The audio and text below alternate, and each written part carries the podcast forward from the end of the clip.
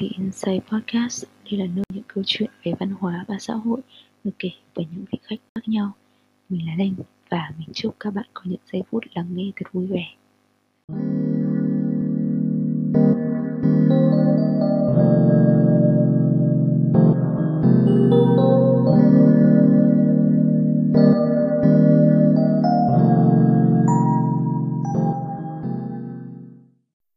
Welcome to the Insight Podcast. This is Linh, and today we welcome Phạm Đình Long. He is a social facilitator. He's working UNDP and himself has made a wonderful podcast named the Lifeline Podcast. You should definitely check that out.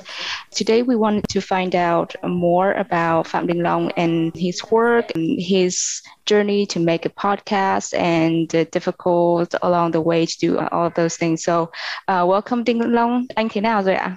All good. Super happy to be here and to be reconnecting with you after three years. Uh, so I'm Dinh Long, and so it's a Vietnamese name. And I have, but I was born and raised uh, in France, and I grew up in Paris, basically. My parents arrived in France in 1984, and my parents are from the center. So they lived half of their life in the center, and then I mean, half of their life in Vietnam in the center, and then the other half in Saigon. Then they moved to France. Mm. And if you can see, basically, I have a Vietnamese name, which is still French side. I mean, it has been transformed to fit in the French system. That's why there is a dash between Dinh and Long, Ooh. because obviously in French passport there is nothing such as middle name, first name. Mm. So when I put Dinh Long in my first name, and they thought, oh, it's a you know, it's a in French there are a lot of names which have two two names, so it's like a co- like a composed name, and then you link them with a dash.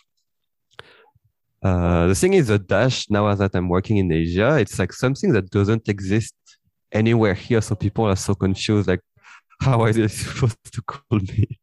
so everyone just calls me Dinh every time, and it makes me so so crazy.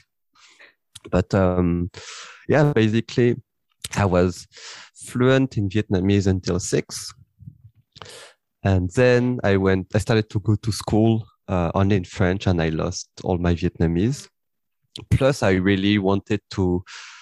I mean, I, I didn't have consci- uh, I wasn't aware of this right until recently. I really wanted to fit in French society. So it's also I wanted to leave away my Vietnamese roots. Mm. Uh, so basically, yeah, just to be French, you know, be recognized as French. But obviously, you cannot remove all your Vietnamese roots. Just you know, my name, my face are pretty much looking Vietnamese. Mm. Uh, but yeah, I think for a lot of years I was trying to not be assimilated with Vietnam, but it's difficult. Basically, my house is like Vietnam, but when I go out, it's I'm in France. So you know, it's how to deal with this double culture, which is difficult, I think, in France to do. Mm. Um, but yeah, I think when I approached my twenties, I started to be willing to reconnect with my Vietnamese roots. Uh, so I went to Vietnam uh, for tourism. Uh, it was nice, and then I was like, okay, what can I do to live in Vietnam, not as a tourist, but you know, stay long time? Mm. And I was like, okay, let's try to look uh, for jobs there. It was, to be honest, very difficult back then. But so I just, okay, I have one year gap here. I'll just go in Vietnam, try to find something, and and yeah, I it's it's what we were speaking about. But I, I was really into social entrepreneurship, so I went to Vietnam with this expectation to find something in the social impact sector, and also with the will to become fluent again in Vietnamese. And you know, I was like, yeah, it was good. It's gonna be super easy. Mm. I used to speak Vietnamese before. Mm. I was like in one month and fluent, no issues. And I arrived after one month, it didn't improve at all. It's so difficult. Oh my god. Oh, Um, and yeah, it's when I met you uh, that year, 2018. mm. And yes and yeah so during first outbreak i was like okay let's uh, learn vietnamese online. Uh, Mm. so i took four months of classes. Mm. and yeah i think now i reach a milestone level where i can i can answer to very easy questions with more or less confidence. But before i couldn't do that. I was trying learning but still trying to avoid speaking vietnamese because i'm so scared to make mistakes Mm. and now i can handle very basic questions but for more complicated questions i still need to think a lot about it Mm. I'm Vietnamese, but there's a, some question I don't even know how to answer in Vietnamese. So I think that the way that you that you learn Vietnamese in Vietnam in such a short time before you've moved back to Paris again, I like the way how you just conveyed it into the kind of connecting journey. You know, you started wanted to uh, finding out more about your origin culture and you trying to just trying to figure it out how to learn and to adjust into the culture that you in the country that you were living in. And you learn really fast. Yes yes. No i think uh, i think i'm still i still have a long way to really discover more about vietnam. I really plan to come back you know and stay even longer especially on that what you said but i if you remember um uh, Ellie Mm, uh, Chim, mm, she was trying to travel to I think Japan or Korea, mm, but her visa process was so difficult. I mean, I never heard of a visa process which was this difficult. Mm, And it's when you know I, it clicked in my head like, oh my god, I have a French passport, and Ellie has a Vietnamese passport. mm, we have you know same blood sort of vietnamese blood but she has to go through so much hardship just to get a visa you know for uh, a lot of country. Mm, and me i never like to i, I the first time i thought about getting a visa was in in 2019 because i had to go to india. But before that i always by default think that i don't need a visa to go anywhere. And you know i just click like oh my god uh, i'm Think much about vietnamese it. but french with french passport. Yeah. So i think it's uh, yeah a lot of trying to reconnect with some things i remember from growing up then discover new things you know when i arrived in hanoi many mm. people told me the lifestyle in hanoi and saigon is very different. So trying to understand why or how. Yeah i don't know just exploring as much as i can trying to see whatever i know connects or i can relate with.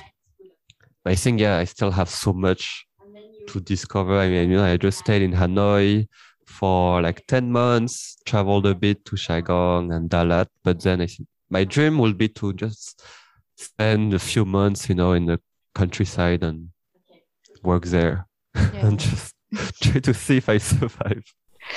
Yeah. Did you have a, a vision then?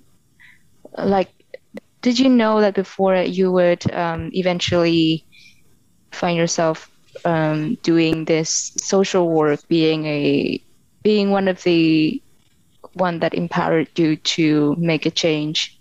Do you ever see that coming? I think, no, I think it came recently. Mm. Um, I mean, yeah, I think as mentioned, I was pretty much all, almost always in the social impact, social entrepreneurship sector, Mm. but not in this in this mindset like, oh, I'm the one who can inspire people, empower people, but more like I'm the one who I just do my stuff, you know, trying to have an impact, Mm. help people, try to solve an issue, you know, whatever it is. But yeah, in what I do, it's we're always working with other people. Uh, so it's very generalist in the sense, you know, when you say facilitator, community builder, even podcast host, Mm. generalist in the sense I don't have, you know, expertise on water, poverty, or whatever. Mm. It's more I, I work with people and try to help them achieve their goals, their dreams, you know. So it's more like I apply a methodology or I do a lot of work with people. Um, so obviously when you start to work with people and then people tell you oh thank you you helped me a lot oh thank you uh, this advice really helped me Mm. it feels very good and you really see okay what i'm doing has an impact but just until recently where i realized okay maybe what i do can influence in a good way other people uh it just i think when you start to receive feedback like this not at scale but more and more like every day and stuff you're like oh maybe what i do can have an impact Mm. uh, beyond just myself, you know. Mm. Um, but it's not something you know I realize or dream to. It's just something that arrived because of I just kept working, kept doing what I do, and then I think now it's something that we try to convey to because now I work with a lot of young people, Mm. and I think you know before I didn't work specifically on the topic of youth, but now it's the project I'm working on. It's called Youth Co:Lab and Movers Program, part of UNDP, Mm. and it's specifically on youth, so on young people, so like you know, 13 to 35. And you know, so working in this, you discover so many challenges when it comes to young people, whether it's you know on just individual level, like so hard to find a job now when you are a young person, so hard to learn the relevant skills at university that are required by the employers so hard to build network to start a company without experience of funding you know these kind of things at the Mm. same time young people are almost never consulted when it comes to you know policy making decision making uh, at high level these kind of things. While in 10 20 30 years we will bear any of the consequences that happen you know when it comes to climate change new policies etc etc so why aren't young people involved since we are going to be mainly affected by what's going on right now. Mm. so you know i start to discover all these things. And i think one approach that we have is how can we change this mindset overall that young people are just beneficiaries of whatever happens to young people are the solution makers young people are the leaders young people should be the ones inspiring other young people right? And we shouldn't we shouldn't just wait for the government to do things for us but we should push the government to do things for us. We should work with the government Mm. to do things for us. So i think it's something we try to embody. And of course we have to live to this standard as well. Um, but yeah i think it's something because you mentioned me doing this but i think everyone can do this. And i'm sure you do this as well whether it's with your podcast or with your you know close friends i'm sure.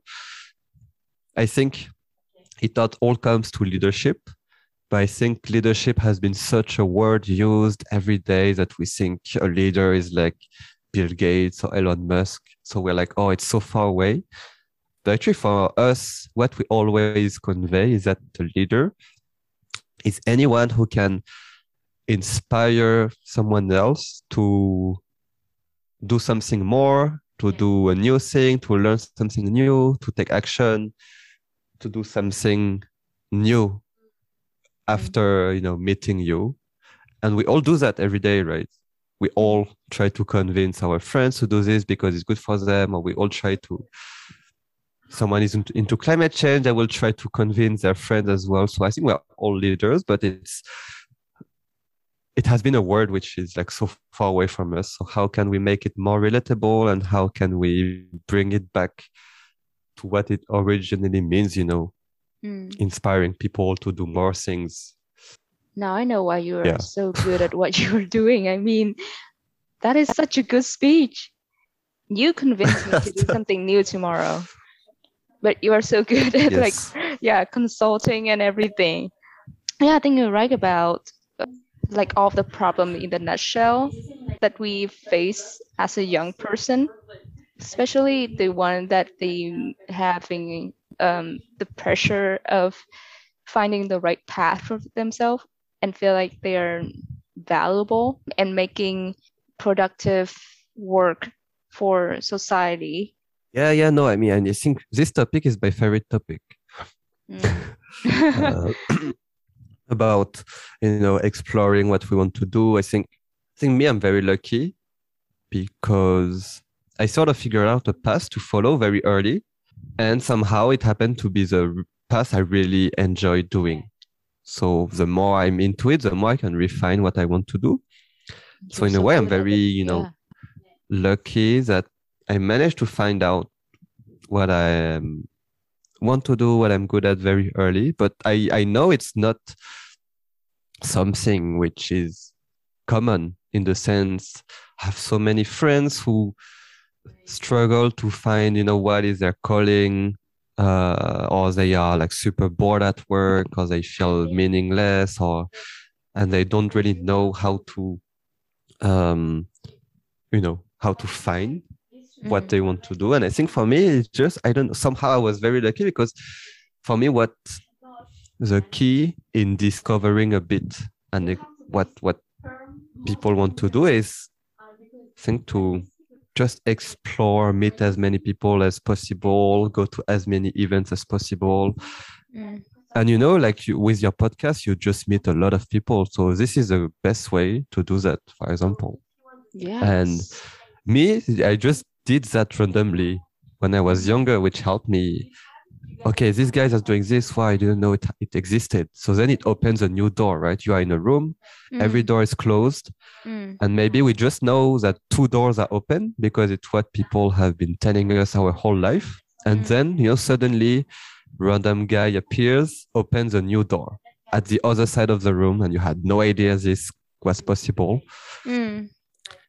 And I think it's by meeting a lot of people, reading a lot of things that you can open all the doors until one door you think it's good for you. And of course, you know, nothing. I mean, we will take doors, realize not for us, but we can Mm. always come back to the main room and take another door. I think it's life is like this, right? You Mm. you never find the perfect thing on the first place. You need to test and trial everything Mm. um, but yeah, no, I think it's such a topic which is, I think, the topic of our generation.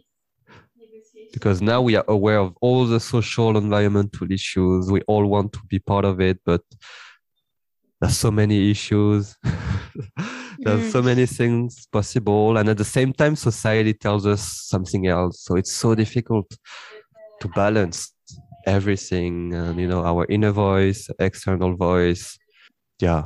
So i love this topic i think. But i think yeah like uh, having a podcast interviewing people is one of the best way to do that. And then you also share whatever you learn with other people. So it's it's great. Yeah. I really like your podcast. I mean, you are the only guest up until now that had the same background that we are both doing podcasts. And I really admire your podcast about being reach out to people all around the world from Arab, uh, Pakistan, um, Vietnam, Philippines, like so many, so many. And the fact that you can talk with people with so many different topics and especially the youth and their purpose they their goals in lives and it's really a change maker story. So i am very curious uh, of the name like why do you name the podcast is the lifeline podcast? Although i really love the name like uh, the the reason behind it I, I think is like more interesting to hear. Yes yes. No great question. Um so basically if you remember nomads hanoi? Yes. Uh, so maybe for the audience who don't know what it is, it's basically amazing organization in Hanoi. Uh, we say hi to them if they are listening. Um, who was doing when I was in Hanoi, you know, these leader, self-leadership programs and programs to encourage people to do reflection about their life, understand better what they want to do in life, and help them to take action Mm. and I did. I was part of this program, and I was I was also seeing them every day because we were under the same space called the Learning Hub. Mm. And one of the first exercise that you need to do, it's called Lifeline.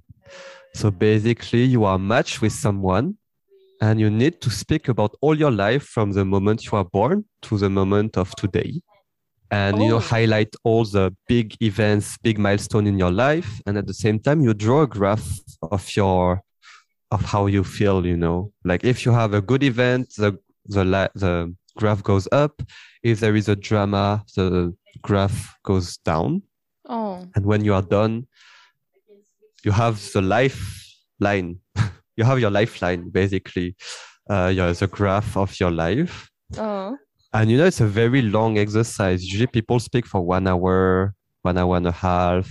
Mm. And interestingly, it's an exercise that is quite common. I have done it again in other programs. And I have asked some of our youth to do this in some of our programs because I think it's such a powerful exercise. Even my business school, they do it in their online course to make people connect with each other. Um, but yeah, I think for me, so so yeah, for me that's such an interesting exercise. I recommend anyone to do it. Just pick a friend, pick a partner, even someone you don't know. Sit Mm. for three hours and speak about your life. Basically, the rules are one the speaker will speak nonstop, and the listener cannot ask question, just needs to listen. So it's also a listening exercise for from the listener. Mm. And if you want to add even more active listening, the listener should really pay attention to the feeling, to the voice tone, to the emotions, the body language of the person while the person is speaking. Mm. Um, so yeah, so for me, when I was uh, basically I had the podcast idea last August, so it's been a year now. Mm. Um, I was speaking with my, I have an Afghan Dutch friend called Yama. It's uh, episode three of Lifeline. Mm. um, I was eating. Mm. You spoke about pizza, so we we're eating a pizza together in the street in Paris. Mm. So we're speaking, and it's nice restaurant on a terrace on the uh, cobblestone street, so it's very cool. Eating a pizza, Oh. and he's telling me about his life, about Afghanistan, about all his project to contribute to the development of Afghanistan, his Mm. hardship because he was like he had to flee the country and refu- become a refugee in uh, the Netherlands and he moved to Paris for his startup. So this guy has an amazing story. He wants to do so much Mm. cool social impact projects. Mm. I know I was just listening to him, you know, I had nothing to say. I was just really wanted to listen to everything he was telling me. Mm. And then after the dinner, I was walking back home. I was like, hmm, his story is so amazing. How can I, how could I share his story to as many people as possible, you know? And at the same time, podcast started to be very trendy in France for a few years already. And I was mm. like, oh, let's try to do something with stories and podcast. And then I was like, okay, which format should I follow? And then I remember the lifeline. So originally, actually, I wanted, I was thinking that there will be no host, but just guests who share the lifeline without interruption, you know, from Mm. start to finish. That's why I called it lifeline. Then I was like, but maybe it would sound a bit boring for the, for the listener. So maybe I would follow similar process, but I will ask questions to, you know, just make it a lifeline. But I ask questions. Yeah. So now it's still very long. You know, my podcast like one to two hours. Now it's more and more two hours each time, Mm. and it's still pretty much a lifeline, trying to go everything throughout the life of someone. Uh, so that's how Lifeline came, and then I changed the name. I mean, I just added stories of change makers for the SDGs because I realized if people just see Lifeline, they have no idea what it talks about. I was like I should add more stuff, you know, after Lifeline, so that Yeah, people understand it's like, yeah, like, like stories, SDGs, like all the keywords. You also have like you you come up with a very cool uh a great name, and like no I, I i couldn't be the only one who understands it. So you have to put a little bit of explanation right next to it. Exactly. Yeah i love it. It's like in english we're trying to specify words it's a difference between the uh, the english us and the english uk for example you don't call it bin in the uk but you call it trash can because you do have to put the Mm. trash in the can. And like this is exactly what it what is Yes, specified exactly. yeah. I mean the lifeline is so poetry words. I i love it. I can already imagine this is about the stories uh, the amazing stories of the of the guests. But when you explain it i was like wow. I mean one or two hours couldn't be enough because if all of our milestone up until this moment was put down and being written there is no way that it could end. It's just in one or two hours. It's it's longer because there there's uh, some in, events in our lives that not even until when we speak about it do we realize that it is our milestone Yes, definitely. And I think, you know, I, I I've done this exercise three times. Each time you don't say the same things because Yeah. if you do it five years later, you might Mm. realize some things that were not milestone were actually a very big milestone to help shape who you are today. Mm. And I think depending on who you are speaking to, different things emerge while you speak as well. Yeah, I think you're totally right. It's uh I think milestones they uncover themselves as life goes and you discover that okay, this event actually had a big importance, but I didn't know. it, it's so cool. I mean, would you mind if we practice some right now? Like, um, I would uh, be very interested uh, to hear some of your milestone that recently you you have just realized. Oh, um, something I'm reflecting a lot. It's a very random milestone, but uh, Mm. you know, these days I do a lot of things that require my right brain. So the more like the scientific brain, logical brain. I don't know which side uh, to function, which is interesting because in my work is very creative brain. You know, I work with people. Mm. I I don't know design workshops, uh, this kind of thing. So it's more the creative brain. Mm. But recently, I still, I always enjoyed more the scientific, logical brain. So these days, you know, I I use a software called Zapier Mm. in uh, my work. I don't know if you heard about it. Yeah, I have not. Okay, so it's a software basically which connects different software together Mm. Uh, let me give you an example. Okay, for example, you have a- an event Yeah. and you have a registration form. Mm. So people put the email, name, etc., etc. And then you know uh, you need to send the details to everyone who register. So you you might not do it every time someone register, right? You will do it maybe one day before the event, or if you are very motivated, every day when there is a new registration. Mm. I mean, every day, you know, at the end of the day. Mm. And the thing is, you know, if you do it one day before, someone who registers maybe 10 seconds after you send the email will not get the details of the event and you might miss that person in the event or you need to check the google form every five minutes but then you just lose a lot of time. Yeah. or maybe someone registers you know five minutes before the event and you don't have time to check. So you know so it takes some of your brain space and time and energy. Mm. basically what zapier does it's okay i will connect google form with gmail.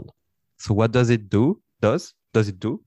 It's i you know activate zapier which means when someone registers zapier will take the email first name from the google form and send it to gmail and ask gmail to send an email automatically to this email saying hi to the first name Oh, so that- okay. you can send automatically an email which is customized Mm. and it's just you know because the data is there right it's the same data you just need to copy paste but zapier basically it's on the cloud Mm. and it just you send the data from google form to zapier and it gives it back to gmail So it integrates different softwares together and also allows to automate tasks. So in this case, it sends, you just, Zapier just says to Gmail to send automatic emails. And then you don't need to worry about it, right? You just set up your Google form, set up your Zapier algorithm, and then you don't need to ever look at it again. And you just can focus on the event, and you know that everyone will receive a registration form immediately after they register. Oh, okay. And this is a just a simple example. You can do so many things. You can connect pretty much all software that exists together Mm. and do more complex things. But basically, it saves you a lot of time, etc., etc. And it's good when you have to deal with a lot of data, more and more data. Uh, you know, if you have, for example, 20 registration forms that happen at the same time, Mm. you don't have time to to check every Google form every five minutes, right? Right. But if you just set the 20 Zapier algorithm, then you you're good to go. Oh, that's very good. But it requires a logical mind because you know it's uh, it's very logical stuff. Uh, it's a tree of probability. I mean, it's a tree of decisions, and you know, at the same time, I also like to develop chatbots for different part of my work. So it's the same, right? It's it requires some logic. It's very easy, but it requires some logic. Um, and a lot of things like this I like to do, uh, which requires, you know, just to have very clear steps. Step one, step two, step one A, one B, one C, step Oh. two A, two B, two C, step Mm. two A, one, two A, you know, these kind of things. Mm, mm.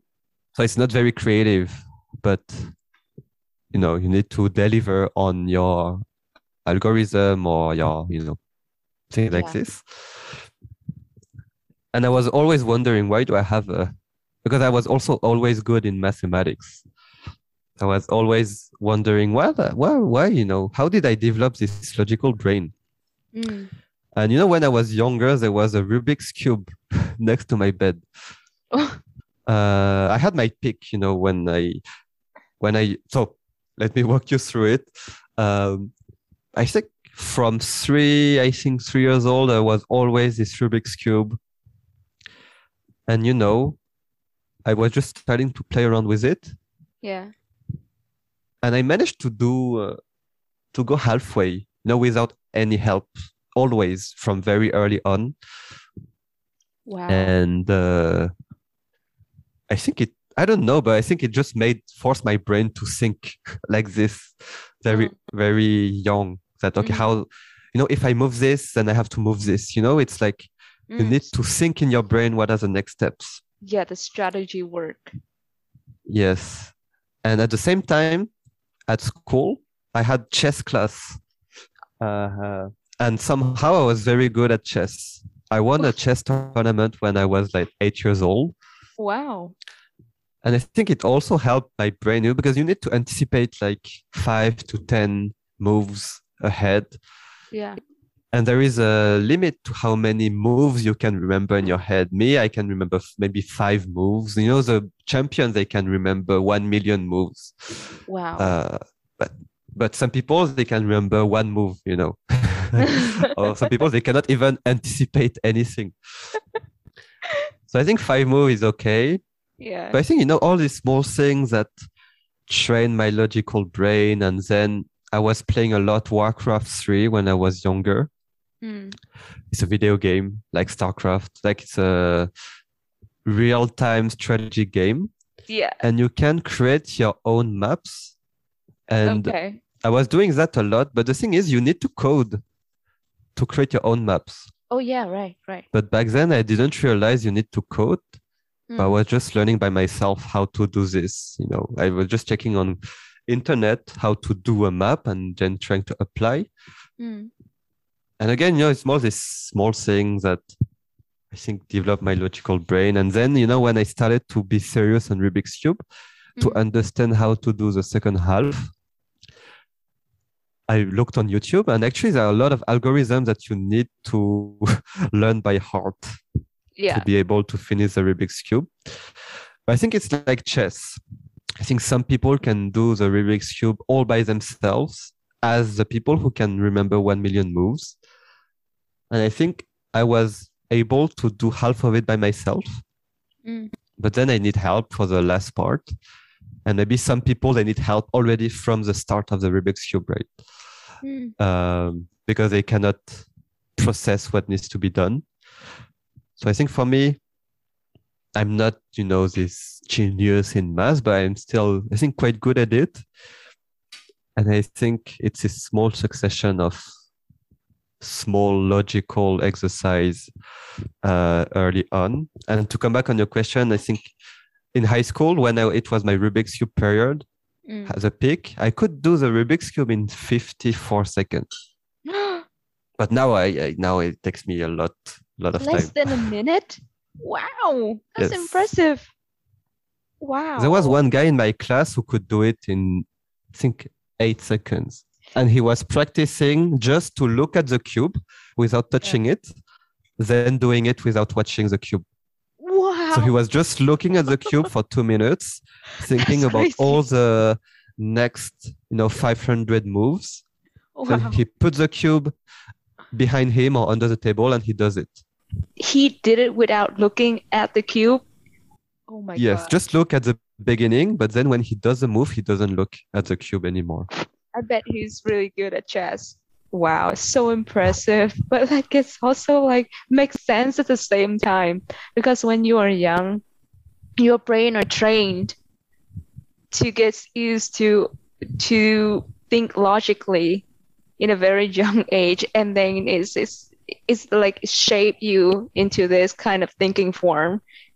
Up until when you grow it up that kind of like train form keep going and you would have to like in, constantly think about the moves and the steps that would make the work going more fluently.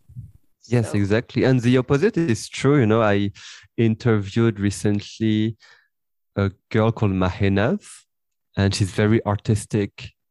And she was telling me she grew up in a very artistic environment. You know, everyone in her family was doing some sort of art.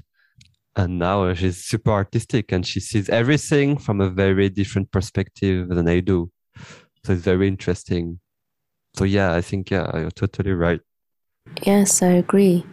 And especially, I am so impressed with the people that were raised in such an artistic environment, you know? They have such a strong mentality.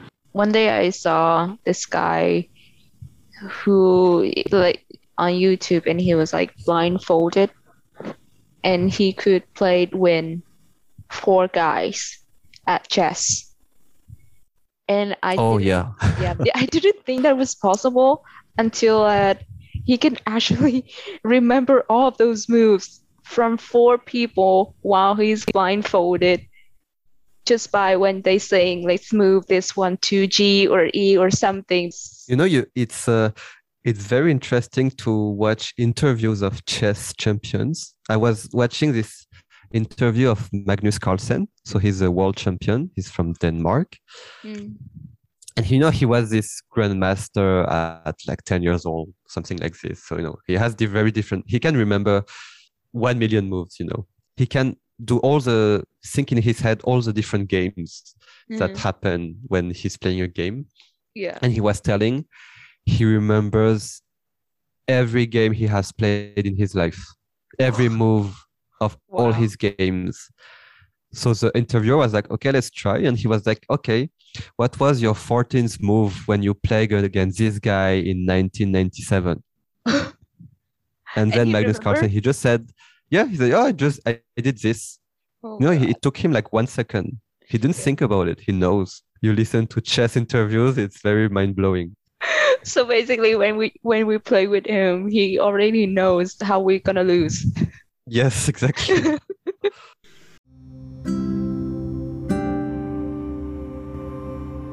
Hi, you are listening to the Insight Podcast.